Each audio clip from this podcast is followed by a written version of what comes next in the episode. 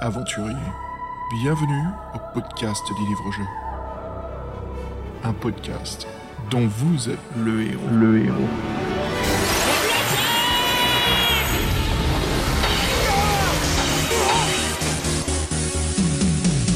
Hey, salut les aventuriers et bienvenue à un nouvel épisode du podcast dont vous êtes le héros. Épisode, hey, 60 Salut Fred Épisode 60, putain, euh, j'ai même pas monté celui d'avant, on est déjà au 60. Ex- Exactement, vache. ça va? Ouais, ouais, ça va aller, ça va aller. Saison assez dure cette année, hein. début 2019, là, le climat, pouf Eh ben, chaud froid, chaud froid, euh, on a tous attrapé une sacrée... Enfin, moi, j'ai été, euh, comme tu le sais, hein, j'ai été euh, KO, carrément, donc là, ça va un peu mieux, ça guérit, ça guérit. Je m'excuse d'avance euh, si j'ai des... euh, un petit tout ou quelque chose qui est un chat dans la gorge, mais euh, je pense que ça va assurer. Écoute Fred, on se retrouve, hein Comment ça a été depuis? Bah, Depuis qu'on s'est quitté il y a 2h30. toi, Mais ça c'est...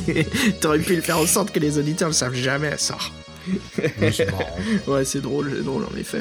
Attends, deux, deux podcasts la même journée, c'est une première, je crois. Ah ouais, là on enchaîne, hein, on enchaîne. Bah voilà, pour vous dire les auditeurs, surprise surprise, comme, euh, comme promis dans le précédent épisode de Sorcellerie 3, cet épisode, voilà, c'est un bonus ce mois-ci, et on va parler justement de la, la culture populaire, euh, comment dire, pop culture, du, des sept serpents, la nouvelle version qui est sortie par Gallimard Jeunesse, euh, voilà, on a pas mal de choses à dire. Fred, on va aussi parler un petit peu de jeux vidéo, on va parler de Steve Jackson, on va parler aussi euh, bah, de l'application Inkle, de John Blanche, oh oui. Sorry. No, sorry for what? C'est parti quoi. euh, Jo- John Blanche. Et John Blanche. Euh, on a pas mal de choses à dire. Bah écoute, euh, et puis pour le, le mois prochain, bah voilà, on vous réserve du Dragon d'Or et un sujet pop culture surprise, non Fred? on en a parlé au dernier podcast. euh. En effet. Voilà, on va, on va parler en fait euh, du jeu de plateau HeroQuest. Donc ça va être un sacré numéro celui-là. Bah écoute, commençons à parler déjà de Sorcellerie 3. Fred, si on commence déjà par ce qui nous attire immédiatement, tout de suite qu'on regarde, déjà parlons de la première édition des 7 serpents, celle de Folio Junior. Cette couverture, elle est assez... euh, J'allais dire impressionnante, mais c'est pas le cas. Je trouve qu'elle est assez... euh, euh, atmosphérique. Euh, c'est sûr que les deux piliers qui se trouvent sur le côté de la mise en page avec les serpents, les flammes qui sortent d'au-dessus, puis après bien sûr on a l'elfe qui tient, et on le voit même pas à cause du petit logo livre êtes le héros, mais il y a le serpent de feu qui est sous la couverture. C'est comme si la couverture nous donnait déjà un énorme indice comment trouver l'un des sept serpents. c'est pas le serpent du soleil plutôt avec, qui est dans l'arbre? Ouais, c'est ça J'ai dit quoi? T'as dit feu. Ah mince, les deux faisaient des, des attaques de feu, donc mince, à chaque fois je me plante. Oui, le, le serpent du soleil. Et puis, euh, puis cet elfe hein, éclairé à la bougie, euh, c'est assez impressionnant quoi. Fred, qu'est-ce que t'en penses toi? En fait, moi j'ai rencontré le personnage, c'est donc on en a parlé au podcast, c'est l'elfe qui nous donne euh, beaucoup d'infos, qui nous aide. Et euh, bah, après, moi cette scène-là, je l'ai pas eue, et, euh, ça, et ça fait donc deux fois que moi je fais la sorcellerie que j'ai pas la couverture du bouquin. Donc ça serait frustrant. Après, je pense que oui, comme il n'y a pas vraiment d'ennemi, il y a pas d'ennemi final, ils pouvaient pas vraiment choisir un. Ils ont préféré un personnage secondaire entre guillemets qui est pour une fois de notre côté. Ouais, c'est comme tu dis, c'est plutôt atmosphérique. Et on sent, franchement, ce qu'on sent, c'est du mystère autour de cette personne dès qu'on voit la couverture. Donc euh, ça, ça, donc, donc ça fonctionne, parce qu'en fait, euh, ce qu'on aime, le, ce qu'on aime nous dans l'Heroic Fantasy, c'est le mystère, c'est euh, savoir ce qui va nous attendre, c'est tout, ces- tout cet univers que, voilà, qui nous enchante. Et donc, ouais, pour le coup, le côté atmosphérique, comme tu dis, c'est très bien trouvé, parce que c'est tout à fait ça, quoi. Mm. C'est pas une couverture tapageux, c'est pas une couverture qui en met plein les yeux, mais c'est une couverture qui, qui intrigue. Hum, hum, hum.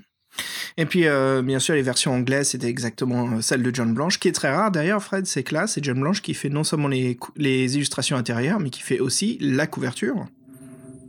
Bah ouais, mais bon, comme, voilà, comme on a un jeune blanche sous la main, on l'ut- on l'utilise à donf, et ouais, c'est rare, mais bon, pour, pour- pour le coup, encore, il se, il, se- il se distingue là-dessus, c'est Mm. cool. Mais moi, en fait, c'est pas un truc qui me choque, moi, je trouve que ça permet même une continuité. euh, dans- Ah ouais, le- Ouais. En fait, c'est un peu comme si ce qui paraît normal, c'est quelque chose qu'on a perdu à travers le temps, quoi. Ça change souvent maintenant. C'est toujours un autre dessinateur qui fait la couverture. Peut-être parce que c'est des spécialistes de la couleur aussi. Ouais, ça, ce que je veux dire, ouais. c'est euh, chacun sa spécialité. Exactement. Mais bon, après, après, franchement, bon, euh, selon les standards qu'il y a déjà eu, je pense que les mecs, ils peuvent se faire les deux. Bon, après, je sais pas. Bah, John Blanche, il était balèze. De toute façon, il maîtrisait l'encre, euh, la calli- euh, calligraphie, encre. euh, il maîtrisait aussi le. Comment ça s'appelle le... le pinceau à jet d'air. Tu sais, le.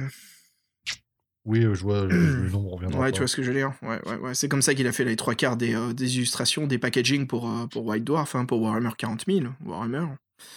Ah, Ça, on a connu acheter les Space Marines avec les, les Marines de, de John Blanche sur la couverture. hein. Donc oui, si vous avez joué à Warhammer 40 000, euh, la première édition qui est sortie en France, vous, avez vu tout le cover art de, John Blanche et donc il travaillait vite et puis il travaillait bien surtout. Donc euh, ouais, comme tu dis, un big legacy pour euh, John Blanche. Mm, mm, mm. Ah, en De effet. toute façon, on va, on va reparler de lui un peu plus. euh, Oui. Un peu plus. Bah, surtout. J'ai l'impression que ça fait 10 épisodes qu'on parle de John Blanche, je sais pas pourquoi. mais- Bah, c'est important, je sais que ça fait beaucoup, mais euh, pour, pour dire à ceux qui connaissent pas très bien l'artiste, c'est quelqu'un qui a fondé un énorme euh, univers qui était niche et qui est maintenant est universal, hein, je veux dire international.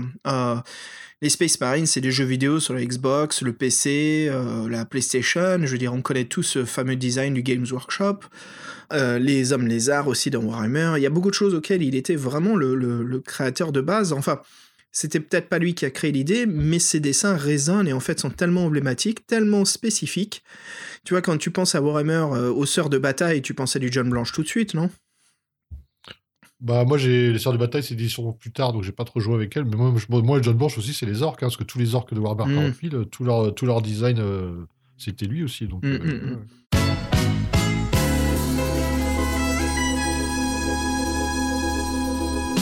Et puis voilà, ça nous amène à parler, Fred, si on causait un petit peu de la nouvelle couverture des sept serpents. Oui, donc euh, l'édition donc euh, Gallimard, donc euh, Mm. en 2004. Donc euh, si vous la voyez un petit peu, c'est on voit en fait les sept serpents entre entrelacés entre eux, euh, de couleurs différentes, qui prennent euh, la place centrale. Et donc certains tournés vers euh, nous et d'autres pas. Mm. Et puis d'ailleurs, intéressant, c'est la première fois que la couverture change ou c'est quelque chose que l'on ne voit pas dans le livre. On voit jamais les sept serpents ensemble. Exact, oui c'est vrai. Et moi en fait ce qui m'attire l'œil tout de suite, bizarrement, c'est aussi le, le symbole sorcellerie qui est changé, qui est Mm. plus moderne. Alors ça, c'est pour la nouvelle euh, version de. Gallimard, la toute dernière euh, Scriptarium, ouais. Et je trouve que bah, moi, il est plus moderne, mais je sais pas, et du coup, euh, il fonctionne moins bien parce que j'ai pas le côté nostalgie. Et, euh, Ah bah oui, mais ça c'est Ouais. ça c'est la puissance de la nostalgie. hein. J'aime Ouais. bien le plan parce qu'il y a un peu plus de perspective, mais en effet il y a ce côté euh, assez spécifique quand c'est dessiné par John Blanche. hein, c'est pas la même chose. Son point d'ancrage est assez unique, mais ça fait une mise à jour. Ça passe bien pour faire un, upgrade en fait, et puis ça permet de rendre l'ancien dessin plus plus secret. Tu vois ce que je veux dire, plus intime, parce que c'est quelque chose qui n'est plus là. Donc vraiment pour les anciens voyageurs des plaines, hein, pour aller à la forteresse de Mapang, euh, ça rend la chose unique. Mais euh, ce dessinateur, c'est quelqu'un d'assez euh, reconnu. Euh, Mel Grant, Mel Grant, c'est pour, pour causer un petit peu de lui, c'est voilà, c'est un dessinateur anglais. Alors petite anecdote amusante, Fred, je trouve que c'est quelqu'un qui a eu vraiment le démarrage d'une excellente carrière. Quand il était gamin, il était déjà entouré par des instituts. Fred, aide-moi, instituteurs. Instituteur. Instituteur.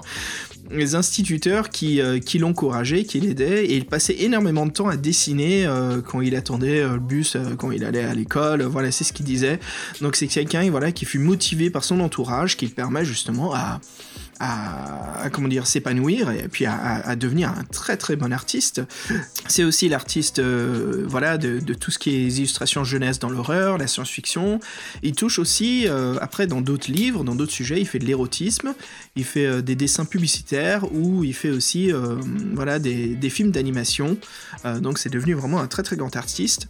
Sa spécialité c'est la peinture à l'huile. Et puis euh, depuis peu, en fait, il y a quelques années, il s'est mis à écrire. Et euh, il est très connu pour avoir euh, participé plusieurs fois, Fred surtout, à la réalisation des pochettes et des disques de Iron Maiden.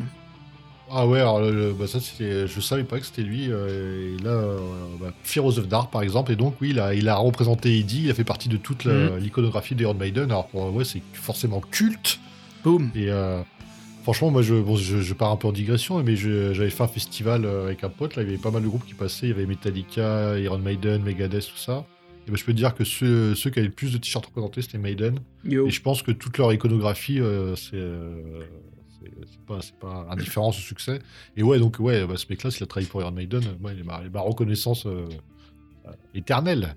Ça veut dire que. la- Ah oui, le prochain concert où tu vas à Maiden, il faut que tu portes un t-shirt 7 serpents. mais je pense que personne va comprendre. euh, Oh, il y aura des Oh. fans hardcore, tu vas voir. Tu vas en trouver deux ou trois qui vont te célébrer ça, tu vas voir. Bah déjà, je suis allé... euh, Ouais, bref. Ouais. Non, non, c'est pas intéressant. Oh bah merde, tu commences, il t'arrête tout de suite Non, je disais que je suis allé voir euh, je suis allé au Manoir à Berlin et j'étais étonné de voir des Français à Berlin pour regarder Manoir. donc, Eh Ah bah c'est cool. euh, ouais. Ouais, c'était sympa le concert Ouais, c'était très sympa. euh, c'était très sympa. J'ai bien, aimé. En plus, c'est la première fois que je les voyais. Donc, euh, bon, ils ont un peu vieilli, malheureusement, donc ils n'ont plus la patate. Mais Mm. euh, putain de scène, euh, le bassiste à Donf. euh, Hmm. non, c'était vrai- c'était vraiment. Les Allemands un peu mous, par contre. Je pense que le concert a été en France, ça a été le feu, mais bon. Ah bah on est connu en France pour être euh, le, les publics qui demandent toujours des encores et les groupes restent toujours le plus longtemps en France à jouer. hein. C'est connu ça. Oh, puis je pense qu'il y aurait eu beaucoup plus de, de chœurs, de reprises des chansons. Là, les Mhm. Allemands, ouais, c'était sympa, mais ça, pour franchement, qui- moi qui ai l'habitude de faire des concerts en France, j'ai trouvé que ça manquait un peu de. Mm, mm. Ah, le, premier connu, concert hein. j'ai fait, ouais, le premier concert que j'ai fait du Iron Maiden à Bercy, je te raconte pas, la, la moitié de la fosse, c'était une espèce de, de, de tourbillon qui tournait, et tu, tu touchais pas, tu touchais pas le sol. Alors, Oh la vache. Rien à voir, quoi.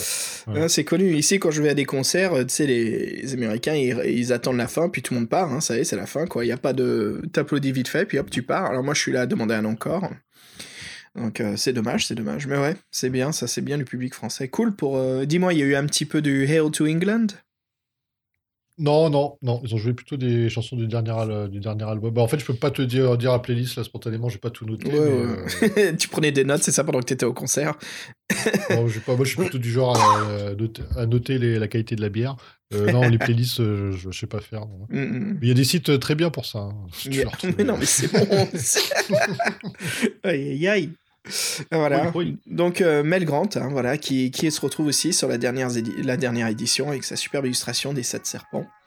Mais euh, Fred, pour ceux qui nous écoutent pour la première fois, euh, je sais qu'on n'arrête pas de dire son nom et ce prénom ensemble, John Blanche, John Blanche, John Blanche. Les nouveaux John auditeurs Blanche. nous disent mais putain, mais les gars, ils arrêtent pas de parler de lui, quoi. Fred, tu nous fais un petit peu un petit topo pour ceux qui connaissent pas John Blanche, qui c'est? Ouais, donc John Blanche, c'est notre barbu préféré, donc illustrateur anglais, passionné par l'œuvre de Tolkien. Euh, donc il a commencé ses dessins dans le magazine White Dwarf euh, de Games Workshop. Euh, il est même devenu directeur artistique de la société, donc c'est lui qui chapeautait tout, tout ce qui était. euh, voilà. Mm. Bah, comme on disait plus tôt, quand je parlais justement des, des, Ouais. des Space Marines et tout ça, tu sentais que c'était le chef artistique. Ouais, donc lui, il a une imagination débordante, c'est un fou du détail, donc c'est vraiment lui, on dit, le pilier de la conception graphique des jeux Warhammer. Il est fasciné, vrai qu'il est fasciné par les têtes de mort, et il a une euh, appétence pour le orange et le rouge dans sa, dans sa palette de couleurs. Euh, Il y a peu de bleu, donc en fait c'est des univers, il arrive à faire un univers gothique sombre, mais avec très peu de, de bleu sombre, c'est toujours avec des couleurs euh, grises, noires, rouges, des, des, Doré. de couleurs, mais de- ouais, de la crasse, mais, c'est un peu... C'est John Blanche, quoi. La Et, crasse euh, ouais. Et donc, il a fait euh, en 84, il a réalisé donc la couverture de la, la, la première et deuxième édition du livre euh, Ah, Les ça, Sept Serpents. ça nous rajeunit pas, Et là, donc.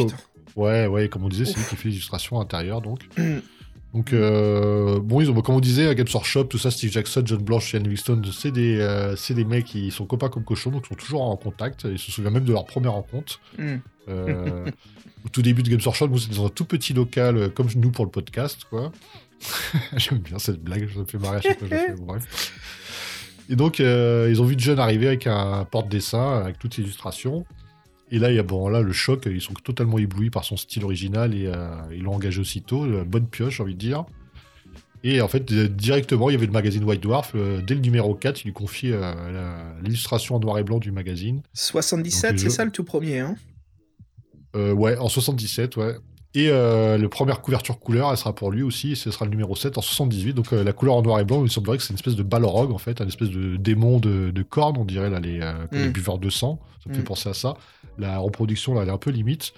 Et sur le second, bah, euh, très stylisé, on dirait, un, je sais pas, on dirait un elfe noir euh, sur une espèce de sanglier euh, il est, démoniaque. il est euh, tripant, il est un peu psychédélique le sanglier, il a une Ouais, il grosse il crête. fait- ouais, Et t'as 70, remarqué, le dessin. ouais. et il y a un petit nain dans sa crête qui guide le- l'énorme elfe noir, on dirait un géant, avec sa, sa lame là, qui est déjà ensanglanté. Ah oui, t'as raison. Donc en fait, ça doit être un géant. Ah oui, c'est encore plus, c'est encore plus space que je pensais. ouais. Ouais, ouais. Et donc, comme on disait, T'as donc, sur la- remarqué sur la- sur la- Le petit détail là, euh, quel numéro de White Dwarf est en couleur? Numéro 7, le Mhm. 7 juin euh, 1979. Ouais. Non, 7, ouais. Le numéro 7, les 7 serpents ont chacun une couleur. Ah ouais. J'en sais rien, je fais des liens. euh, Non, mais ils ont fait exprès, là, tu peux faire des liens avec n'importe quoi. Nous confirmons avec Fred la- la- les Illuminati. Euh, et euh, ouais, donc, comme on disait, donc, euh, ça, sur euh, John Blanche, qui représentera la sorcière Fenestra, l'elfe qui nous aide, donc sur cette couverture euh, Mhm. très connue. Donc, par contre, on a, comme là, nous, on fait une couverture un peu plus étendue du livre, on va même parler de la nouvelle, euh, illus- les nouvelles illustrations pour les nouvelles éditions. Bah oui, euh, ce qui nous amène à parler justement de Franck Stéphan. Euh, fait surprenant, c'est un illustrateur français qui réalise une couverture exclusive rien que pour la France en 97. Euh, il réalisa aussi plein d'autres couvertures de loups solitaires. C'est quelqu'un qui est diplômé de la prestigieuse école parisienne des Gobelins, donc la classe franchement. Franck il préfère travailler pour les films d'animation ou la bande dessinée. Voilà, son premier album, un comique, Silver, qui est sorti récemment. Et il est fan de Metal Hurlant qu'il a découvert grâce à la librairie qui tenait, euh, que tenaient ses parents. Non, je peux te dire, en effet, je crois que le film Metal Hurlant, c'était un peu l'ouverture de la porte de l'animation pour nous tous, non? Enfin, surtout sur le fait que ouais. c'est pas pour les mômes, quoi. C'est, on se dit wow. Ah, c'est clair, c'est pas pour les mots. Surtout quand tu regardes Den, la face de. Et voilà, vraiment très très classe. Donc, euh, alors ouais, c'est assez sympa qu'on ait eu cette exclusivité hein, de la couverture des sept serpents. Pour la décrire, Fred, euh, c'est un chevalier en armure euh, un peu dorée avec un, euh, sorte de toque ou un foulard rouge autour du torse qui est en train de s'attaquer à un énorme serpent, on dirait un sorte de boa constructeur qui, qui remplit toute une salle d'un donjon. Alors ouais, c'est chouette, mais je suis surpris que notre héros soit représenté par un guerrier et non par un magot. Entre autres, déjà. Mhm. Et puis, euh, ouais, puis le serpent, c'est lequel? Et puis, il n'y a pas de. On n'en combat aucun dans un donjon, donc. euh, euh, ils n'ont pas lu l'histoire. non, non son, son directeur qui lui a donné le, le script à réaliser, dit ouais c'est un truc de serpent, vas-y fais péter. Mais euh, le boulot est vraiment super, j'aime beaucoup la, position dynamique euh, du guerrier qui est prêt à trancher la tête du serpent, euh, avec le serpent qui se retrouve justement à remplir toute la salle, couverture assez sympa. Ah ce, qui est marrant, c'est qu'à côté, Fabien nous a mis donc, celle de. De loup solitaire, solitaire. ouais, une couverture qu'il a réalisée. ouais, euh, le design du guerrier est pratiquement identique. Le mec a pas Ah oui, oui, oui. J'ai pas pensé. Alors celle qu'il a fait, c'est euh, bien sûr Joe Dever, hein, euh, qui était la pierre de la sagesse, euh, loup solitaire, voilà, qu'il a réalisé, et vraiment superbe, euh, néon vert. Euh, omniprésent sur la couverture où euh, on voit justement le personnage euh, diabolique avec son casque et les yeux rouges qui ouvre un trésor, bien sûr, hein, la pierre de la sagesse. Et ce que j'aime beaucoup, c'est clash des couleurs. On a ce vert néon, tout proche du personnage, on a plus ce jaune blanc, et vers l'extérieur, on a un halo de bleu clair qui va vers le noir en, en, étape, donc c'est assez sympa, quoi. Vraiment couverture assez chouette. Euh, voilà, c'est assez étonnant quand même, Fred, qu'on ait eu euh, cette euh, exclusivité. Euh, L'illustration, elle est classique, mais bah voilà, en fait, ça, ça permet de voir le héros du- d'une autre façon. Ou peut-être, Fred, enfin, une couverture pour représenter les joueurs qui choisissent d'être un guerrier et non un mage. Ils ont fait, ils ont Pourquoi fait une pas étude de marché, ils se sont dit qu'ils étaient lésés, qu'il y aurait plus de ventes s'il y avait un barbare. je. Ouais, toi, tu le vois plus pour faire du fric. Moi, j'essaye de, de vraiment donner de l'âme à l'illustration. Mais euh, non, je trouve que c'est sympa. Enfin, pour se représenter, voilà, j'imagine le mec qui joue un guerrier, tous ses potes, ils jouent des mages. Et puis, bim, hop, sa couverture des sept serpents, ça le représente. Ah, c'est chouette. Et puis, euh, ce qui nous amène, euh, Fred, si tu nous parles justement de l'auteur, euh, le fameux, l'inoubliable, quelqu'un qui a bercé notre enfance par l'heroic fantasy et surtout pour, certains de nous avec sorcellerie à l'introduction de la dark fantasy. Ouais, donc le, le Steve Jackson, donc pareil comme John Blanche, le nom revient souvent dans le podcast, mais c'est pas pour rien. C'est quelqu'un qui a euh, fait énormément de choses dans sa carrière, hein, surtout avec Ian Livingstone. hein, ils ont créé tellement de choses ensemble. Ouais, ouais, bah, les tous les héros, la Games Workshop, euh, tout ça. Et Eidos euh, Interactif. Ouais, Eidos, Moi, ça, c'est hein. plus. euh, C'est plus euh, C'est marrant parce que cette discussion-là, on l'a déjà eu, il faudrait ressortir le podcast. Mais ouais, ouais. mot on- pour mot, on a, eu- on a échangé les mêmes. euh, les mêmes trucs, euh, donc, ouais. Donc, Euh. voilà, donc son compère, Ian Livingstone. Alors, par contre, on, on précise, donc Sorcellerie, c'est il est tout seul aux commandes, Steve Jackson. Donc, il a 33 ans quand Sorce- Sorcellerie euh, 3 fut publié en 84. Et le- en France, le jeu arrivera un an plus tard chez Folio, Junior. Et donc, euh, il faut savoir donc la dernière édition française de 2016 est en grand format. Et euh, alors que les anciennes étaient plutôt en format poche. Donc ça, c'est ça, sacré, euh, ça, un sacré changement quand même. Ah, c'est excellent, surtout pour les illustrations. hein, C'est vraiment, vraiment superbe.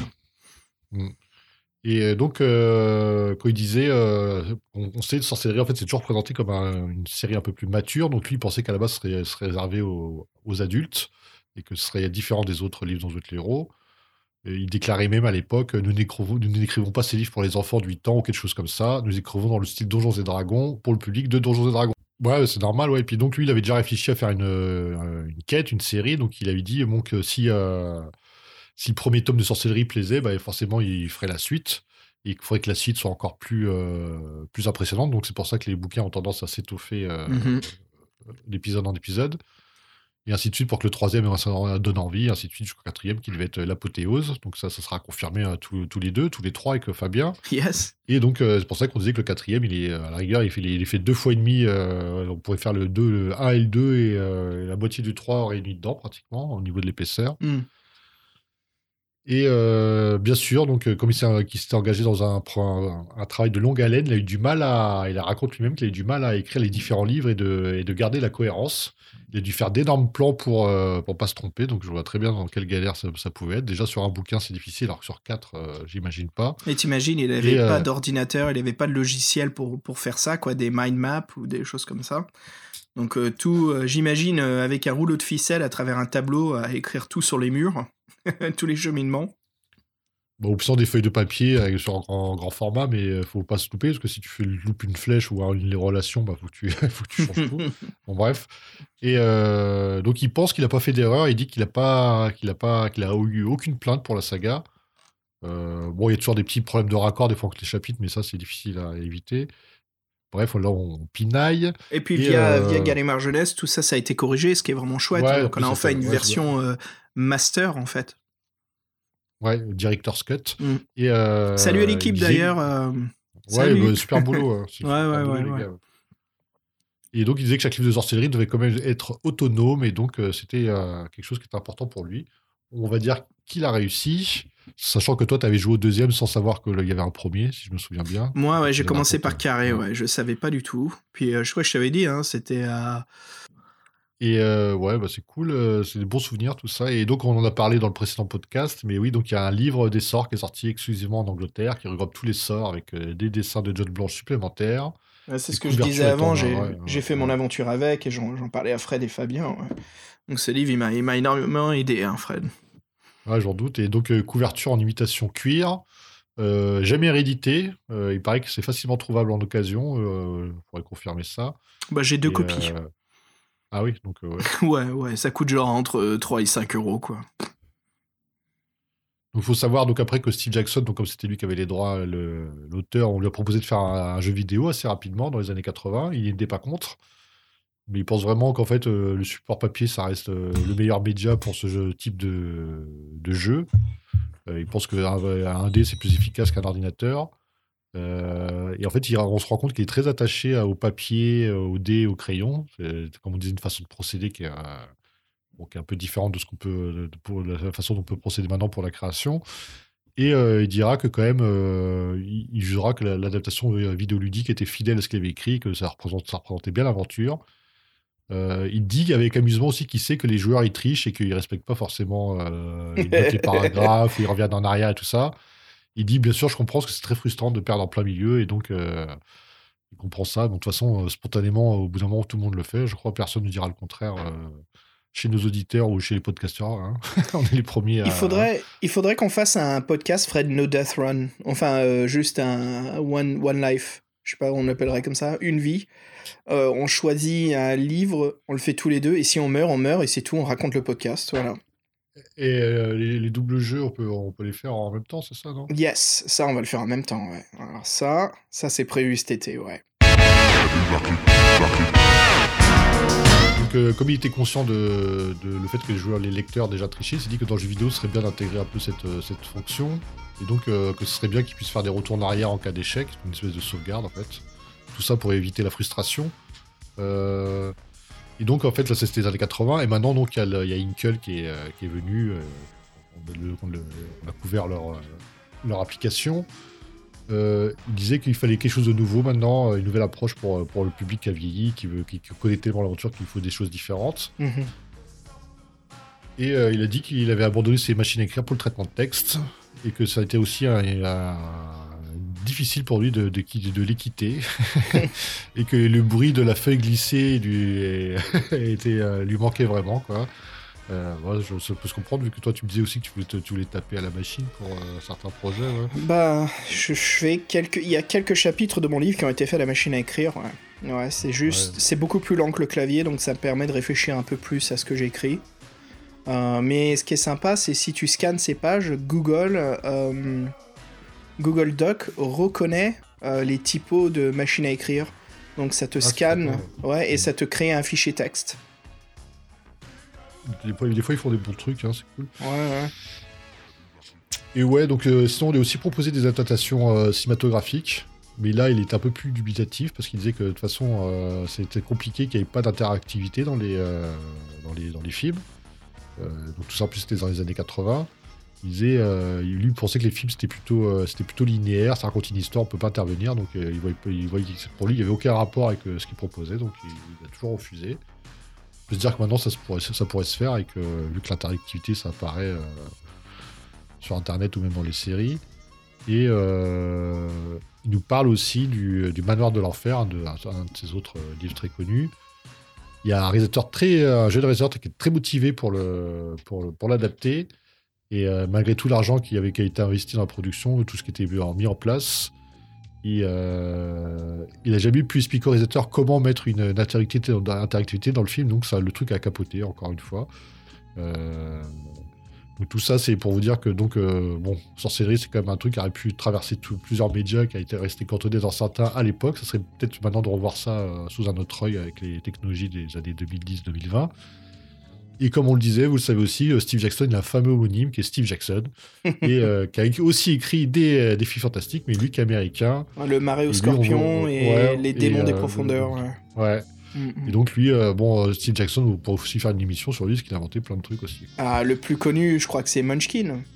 Munchkin, ouais. c'est très sympa. Tout le monde a joué à Munchkin, je pense. Même, j'en ai joué à plusieurs. Moi, c'est vraiment un jeu de cartes très sympa et qui peut jouer à partir de deux, donc c'est toujours cool. Mm, Très sympa. Écoute Fred, euh, si je te parlais un petit peu des jeux vidéo, qu'est-ce que t'en dis? Ouais, parce que dans les années 80, nous, euh, je pense pas qu'ils nous aient marqué. Ça, me, mm. me parle pas forcément les jeux vidéo. Euh, c'est arrivé un peu plus tard, ouais.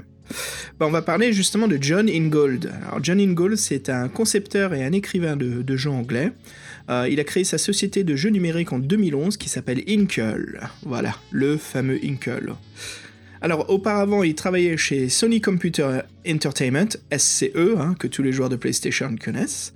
Et sa première expérience dans l'adaptation des livres en, jeu vidéo, c'était Frankenstein de Dave Morris, voilà l'auteur du Tombeau du vampire, hein, Dave Morris. Euh, à l'époque, euh, la sortie de Sorcellerie en version papier, euh, voilà, c'est quelque chose qu'il connaissait quand il était gamin. John, il n'était pas forcément fan de l'univers de Donjons et Dragons, mais il aimait les, fighting fantasy. Et donc, il s'est approché justement plus des éditions anglaises que le, jeu de papier des crayons américain. Alors, son frère, il était amateur également des, livres dans Atelier Héros mais euh, il refusa que John lise ses sorcelleries. Le grand frère, bien sûr, qui protège euh, sa collection privée. et sous prétexte que c'était trop dur aussi pour son âge et qu'il n'arriverait pas à y jouer. Ah, tu vois, le frère relou, non? Ou protecteur. Ou protecteur, ouais, ouais, pas fou. Et eh ben, bah, le, jeune frère qui, sait ce qu'il fait, hein, dès que son grand frère a eu dos tourné, bah voilà, John euh, se lance dans sa chambre et il piqua les livres et il, il commença à les lire. Et il s'est rendu compte que son frangin avait raison. Oh oh. T'avais raison, Fred, le grand frère qui essaie de le protéger. Bah ouais, c'est ça. bah voilà, quand John commençait à jouer à sorcellerie, euh, il avait le sentiment en fait d'être face à une force malveillante et machiavélique.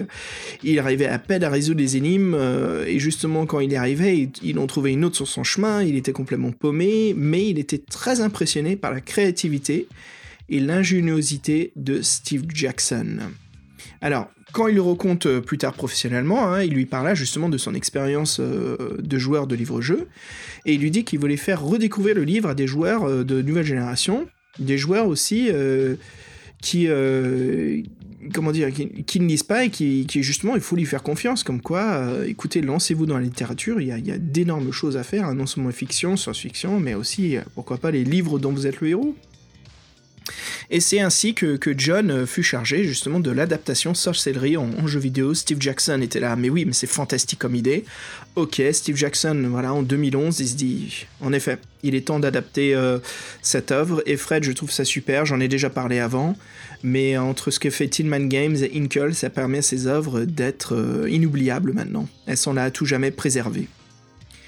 Alors, euh, pendant qu'il. Voilà, donc le projet commence, il déclare qu'il a, il a tant fait de révisions de sorcellerie ne peut pas être considéré comme une simple adaptation de livre, mais c'est devenu un.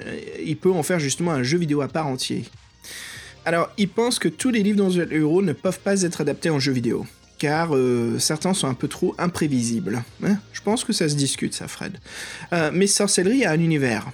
Euh, une mécanique, il a des puzzles, des règles, des personnages, et par conséquent, euh, c'est un peu normal que ça devienne une aventure narrative interactive, non?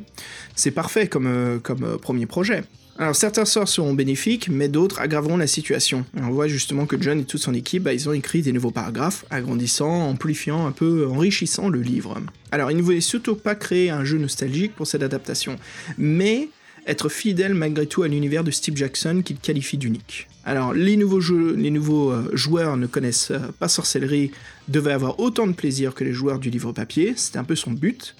Et Fred, ce qui était assez sympa, c'est qu'il se rendait compte euh, que beaucoup de joueurs de jeux vidéo, en fait, voulaient découvrir bah voilà, le livre de Steve Jackson, version papier, tellement qu'il en parlait, tellement qu'il y avait de possibilités. Donc, comme quoi, il y avait vraiment il y avait vraiment quelque chose d'assez unique à faire. Donc c'était c'était une œuvre assez spéciale. Donc Steve Jackson, il a été impliqué hein, dans chaque étape euh, du jeu. Euh, c'était le conseiller. Euh, il lui arrivait justement de suggérer des idées. Il a aussi énormément joué au jeu. Il les testait en fait. Hein. c'est devenu l'un des maîtres testeurs d'ailleurs pour Inkle. Et voilà, donc la conception totale, c'est quand même quatre, les quatre livres qui durera plus de 4 ans à produire. Mais qui fut enrichi et qui auront leur propre bande originale, très dynamique, euh, voilà, ça deviennent vraiment des, bah des on dit des jeux vidéo, mais c'est des livres interactifs digital. Vraiment, vraiment un gros boulot qui a été fait là-dessus, Fred. Alors John tenait aussi également à avoir une option euh, féminine hein, dans le jeu pour avoir un personnage femme, classique pour le jeu vidéo, création de personnage, homme ou femme. Et il a eu aussi la chance incroyable d'avoir les illustrations originales de John Blanche, qu'il qualifia euh, voilà, les dessins de fou et d'étrange à la fois. Alors t'imagines quand tu vois les originaux à l'encre? Hmm. Sous quel format sous quel... Ouais, Il en a fait quoi des... on, on lui a laissé bah, Ils les ont rescannés en fait, comme ça les œuvres sont digitalisées. Ah. Et, euh, elles sont de haute qualité dans l'application. Dans alors il voulut également apporter une touche euh, asiatique euh, dans le jeu, comme par exemple des drapeaux de pierre qu'on voit en haut de l'écran. alors c'est en fait un private joke pour Steve Jackson qui a vécu un temps au Népal. Donc euh, on voit en fait au-dessus du, du menu, euh, c'est comme ces drapeaux népalais bouddhistes qu'on voit dans les montagnes, ce qui voulait dire par touche artistique euh, asiatique. oui, les drapeaux de prière. C'est les drapeaux de prière. Et en fait, le premier, c'est notre endurance. Puis après, bien sûr, on a notre chance. Ou c'était quoi? Non, c'était notre. Merde, Fred. Chance, habilité, endurance. Ouais, c'est ça, chance, habilité, endurance. Et puis les rations aussi. Voilà, notre bouffe. Euh, donc voilà, je savais pas du tout ça, donc c'est assez sympa. Le petit clin d'œil au Népal. Alors l'objectif de sorcellerie en jeu vidéo, hein, pour John Ingold, euh, c'est surprenant. Il veut que les joueurs prennent des décisions imprudentes pour ensuite les détourner du droit chemin pour qu'ils vivent une vraie aventure. Bien sûr, parce qu'une aventure doit avoir des calamités, des accidents, des catastrophes.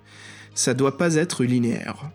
Donc voilà, je vous conseille à tous, hein, moi qui ai vécu l'expérience via le jeu vidéo. Fred, je te le conseille aussi si tu veux l'écrire, euh, découvrir. Euh, retourner dans l'univers de sorcellerie, mais cette fois euh, en, digital.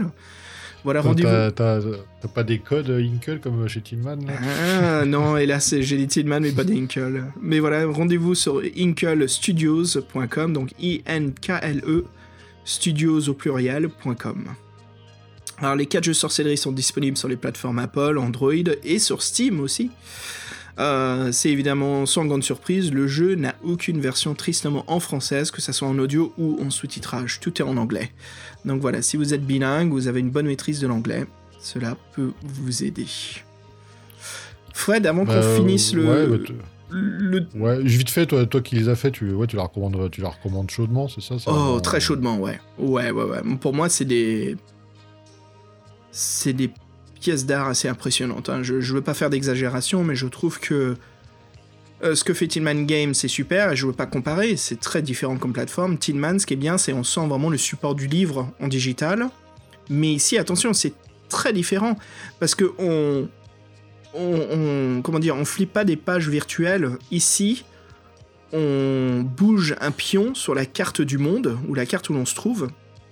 Et là où on peut bouger le pion, bien sûr, c'est la représentation des paragraphes. Mais il y a toute cette immersion. Et quand on choisit les dialogues et les textes, on est en train de souder et créer des pages de livres. Donc il y a vraiment toute une sorte de d'esprit magique euh, qui nous entoure. Euh, il y a un cycle de jour et de nuit. Euh, il y a le livre de sorts qui est en virtuel, qui est accessible à tout moment. On peut se balader sur la carte. La carte, elle est un petit peu en relief 2D, 3D. Elle est assez chouette. Et quand on zoome dans des endroits, la carte nous représente d'autres petites cartes de la région. Donc il y a une énorme, euh, interactivité. Donc je suis vraiment surpris et euh, j'adore. C'est euh, vraiment des, des super jeux vidéo. C'est bien qu'ils fassent des bons produits dans cet univers-là, comme ça, ça bah, les gens ils connaissent, tu vois, ils disent, les mecs après ils, connaissent, ils ont connu l'application, ils vont au jeu au livre papier, la boucle est bouclée, quoi. C'est Mhm. euh, c'est une, une espèce d'émulation, c'est cool. Et puis petit sortent des bons jeux que des jeux merdiques, quoi. Yes. des- Et puis ils sont cheap, c'est pas des jeux qui sont très très chers. hein. Euh, petite correction, Fred, sur les drapeaux de prière. Le tout premier, c'est notre endurance, donc stamina en anglais. Le deuxième drapeau, c'est notre or. Et le troisième drapeau, c'est nos rations, donc nos réserves de nourriture. Voilà. À savoir aussi, dans la version Inkle, voilà, il n'y a euh, pas de de- d'habilité et de chance. On n'a que l'endurance, hein, qui est nos points de stamina. Parce que le système de combat est très très différent aussi. C'est un système qui gère notre euh, endurance euh, et l'utilisation de la force. Donc le plus de coups puissants on fait, le moins on peut enchaîner par la suite. Et donc votre endurance, la façon dont vous consommez dans votre, dans votre bassin d'endurance, endurance pool au lieu de mana pool, je peux dire. c'est c'est un système de combat assez sympa et dans le bien sûr dans le premier les colis maléfiques qui vous explique comment l'utiliser Inkle et je trouve ça sympa parce que ça évite de lancer les dés ça change c'est une innovation et chaque coup que l'on fait est décrit par l'équipe d'Inkle euh, qui a été supervisée par Steve Jackson. Donc les combats sont encore plus narratifs qu'avant. Ouais, c'est bien, parce que Mm. déjà, c'est c'est ça, c'est un des points forts de sorcellerie aussi, c'est les, les combats, ils sont un peu cinématographiques, j'ai envie de dire. Mm. Ah bah là encore plus. hein, ouais. Fred, avant de, de- de parler des dernières choses, euh, des anecdotes et euh, des petits pop culture en plus, si on s'écoutait un morceau de musique, Bah, volontiers, Guerne, comme on Ouais, dirait. petite pause. Écoute, je te propose un morceau de, attention, Future Cop, un remix qui, s'a- qui a été fait par un DJ qui s'appelle Ooga Booga, qui s'intitule. Transformers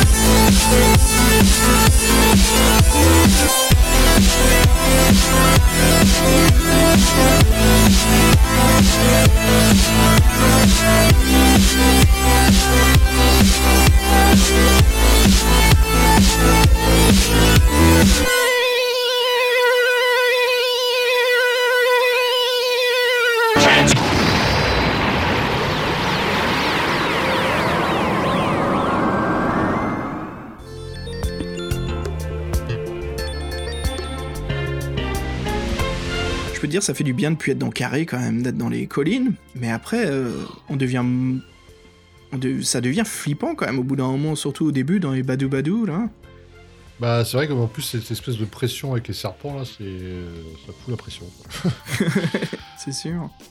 Puis j'ai un peu peur que ça soit obligatoirement, faut avoir les 7 ou sinon t'es baisé. Bah non, il est quand même gentil. Et selon le nombre, t'as des fins un petit peu différentes. Bah, c'est pas vraiment des fins, en fait, c'est des buts, débuts d'aventure euh, pro- prochains différents. Hmm. C'est ça qui. Tu dis, voilà, t'as fait tout ça. Le résultat, bah, c'est pour la prochaine aventure. Ce qui t'incite en fait à, à continuer. Quoi. C'est pas une vraie fin en soi. Hmm. Parce que dans les autres, t'avais comme une fin, t'avais, euh, même si ton vrai. objectif. C'est Ouais. vrai, là ça nous laisse vraiment sur notre. Ouais, mais en même temps, Ouais. c'est peut-être l'aboutissement parfait pour nous. pour nous faire comprendre que le danger est imminent, on arrive enfin à la forteresse. Mais tu vois, je suis en train de réfléchir et je me dis en fait, c'est pas, c'est pas un truc aussi t'as pour t'inciter à refaire l'aventure plus. euh, pour, pour avoir vraiment le meilleur score, parce que la, la carotte elle est quand même bonne. Tu sais que tu vas t'épargner toute la merde euh, du bas du donjon, je pense, et en arrivant directement au paragraphe 262, je crois que c'est ça. Hmm. Donc euh, ouais, je sais pas, ouais. Mais c'est vrai que c'est. En tout cas, ça, ça change par rapport aux, aux deux, autres, aux deux autres précédents. ouais. Mm, mm, mm. Et si on parlait, on a quelques anecdotes, Fred. Si tu, j'en ai une, t'en as une aussi, non? Vas-y, commence. Ah ouais, parce qu'en plus c'est toujours, c'est toujours les mêmes et euh, on, on fait, on se sent pas, pas leur, faut pas leur faire de la pub, mais encore une fois un groupe religieux qui est intervenu. Bon, c'était anglais cette fois-ci, c'était pas américain. un, petit peu de, cha- un petit peu de changement à ce niveau-là. Donc euh, forcément, ils ont condamné les travaux de Steve Ian Livingstone. C'était les travaux du diable. Euh, pff, putain, à chaque fois je dis des trucs comme ça, c'est navrant. J'ai l'impression de devoir faire un bond de 50 ans en arrière. Bref. Mm. Ouais, ouais, ça Et donc, en fait, comme aujourd'hui, d'habitude, hein. Ouais, mais donc, comme d'habitude, ces gens en plus sont pas très intelligents parce qu'à force de faire polémique, qu'est-ce que ça fait Bah, en fait, ça fait de la pub. Donc, les gens, ils avaient pas entendu parler, ils voient que, ils voient que c'est un peu sulfureux, bah, qu'est-ce qu'ils vont faire? Ils vont voir ce que c'est. Et comme c'est de la bonne, euh, comme c'est de la bonne marchandise, bah, du coup, euh, le succès est garanti. Comme Donjons et Dragons, la même chose. Ouais, mais ouais, donc ces gens-là, ils ont vraiment rien dans le citron, quoi.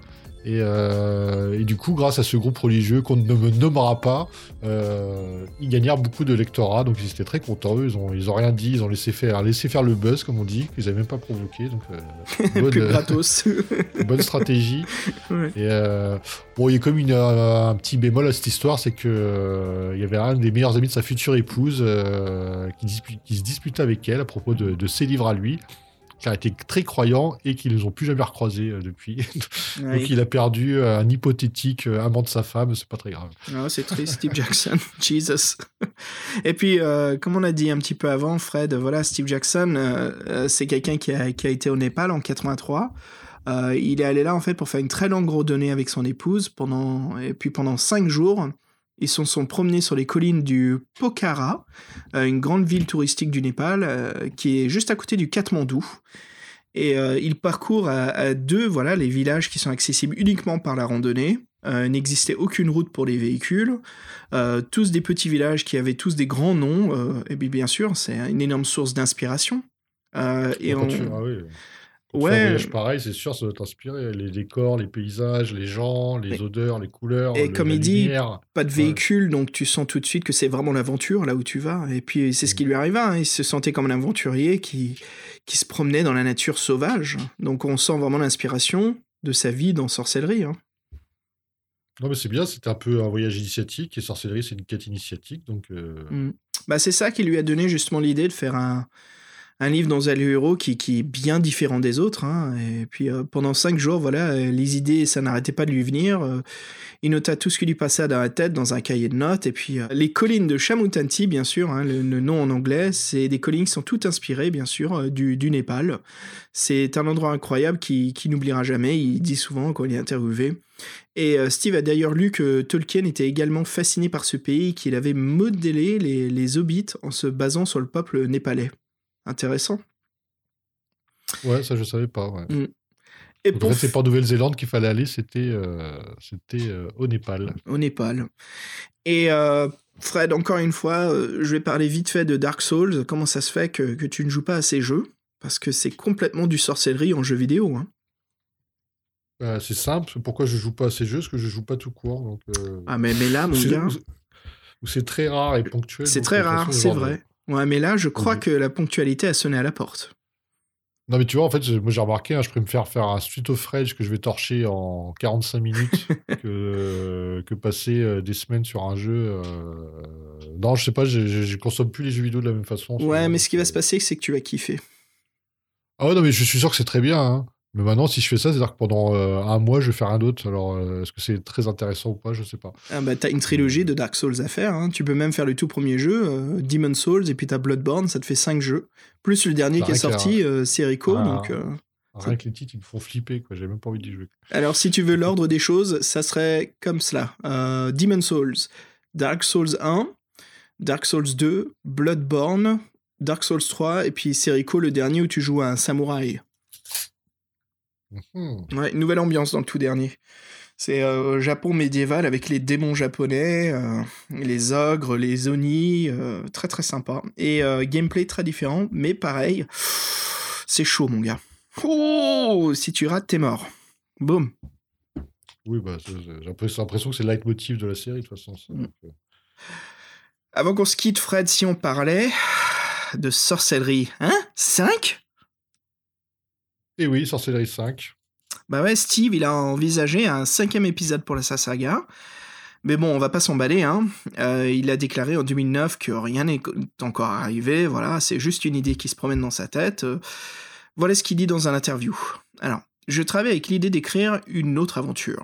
J'ai un thème et une idée de la façon dont cela fonctionnerait. Un peu différent de la normale, mais ces livres prennent du temps à écrire et je me retrouve trop occupé en ce moment. Quand j'écrivais dans les années 80, je passais beaucoup de temps au bureau, de 9h du matin jusqu'à 19h du soir. Après, je rentrais chez moi et je fonçais sur ma machine à écrire. Tac, tac, tac, tac, tac. Pas de traitement de texte à l'époque, bien sûr. Hein. Et puis jusqu'à minuit ou plus tard. Pour puis euh, lever à 8h du matin, chaque week-end, je devais écrire toujours plus, mais malgré tout, j'ai gardé mes amis malgré le peu de vie sociale que j'avais. Alors il continue. En plus, et encore plus étonnant, Ma petite amie m'a beaucoup soutenu et plus tard a accepté de devenir ma femme. Félicitations, Steve. Cependant, je pense vraiment pas pouvoir revivre ce rythme de travail comme celui-là. Alors c'est peut-être Steve qui nous dit qu'en effet, il y a un Sorcery 5 qui se prépare ou qui a été prévu, qui a été, euh, comment dire, outline, ce qu'on dire, euh, peut-être écrit euh, la ligne narrative, mais peut-être trop fatigué. Ça demande du boulot. Bah oui, oui, puis oui, oui. Bah après, il, faut, il y a peut-être, je sais pas trop ce qu'il fait maintenant, Steve Jackson, mais il doit avoir des, des occupations de businessman, donc c'est pas les mêmes. Ah oui, oui. Ouais. Ah, voilà, Steve Jackson l'avait dit, hein, sorcellerie, euh, c'est pas destiné pour les enfants. L'éditeur anglais Penguin Books en 83 a fait une campagne publicitaire en précisant bien Game Books Series for Adults. Euh, pardon, Adults. Mon dieu, adultes. Game, ah vas-y, fais-le toi, Fred. Ok, tu, tu le fais, je, je le fais en entier. Game Book Series for Adults. Et le slogan, c'était Well, why should kids have all the fun? Yo, très bien dit. Génial. Eh ouais, très bien, très bien. Voilà, qu'on pourrait traduire, si je me trompe pas. Hein, euh, Fred, tu me corriges. Euh, mon anglais, il n'est pas aussi mauvais que ça. Mais bon, euh, pourquoi les enfants seraient-ils les seuls à avoir du plaisir? Oui, ça. Oh, ça sonne mauvais en français. Pourquoi ça sonne mauvais Non, continuons. Dissertation, t'as deux, as deux heures.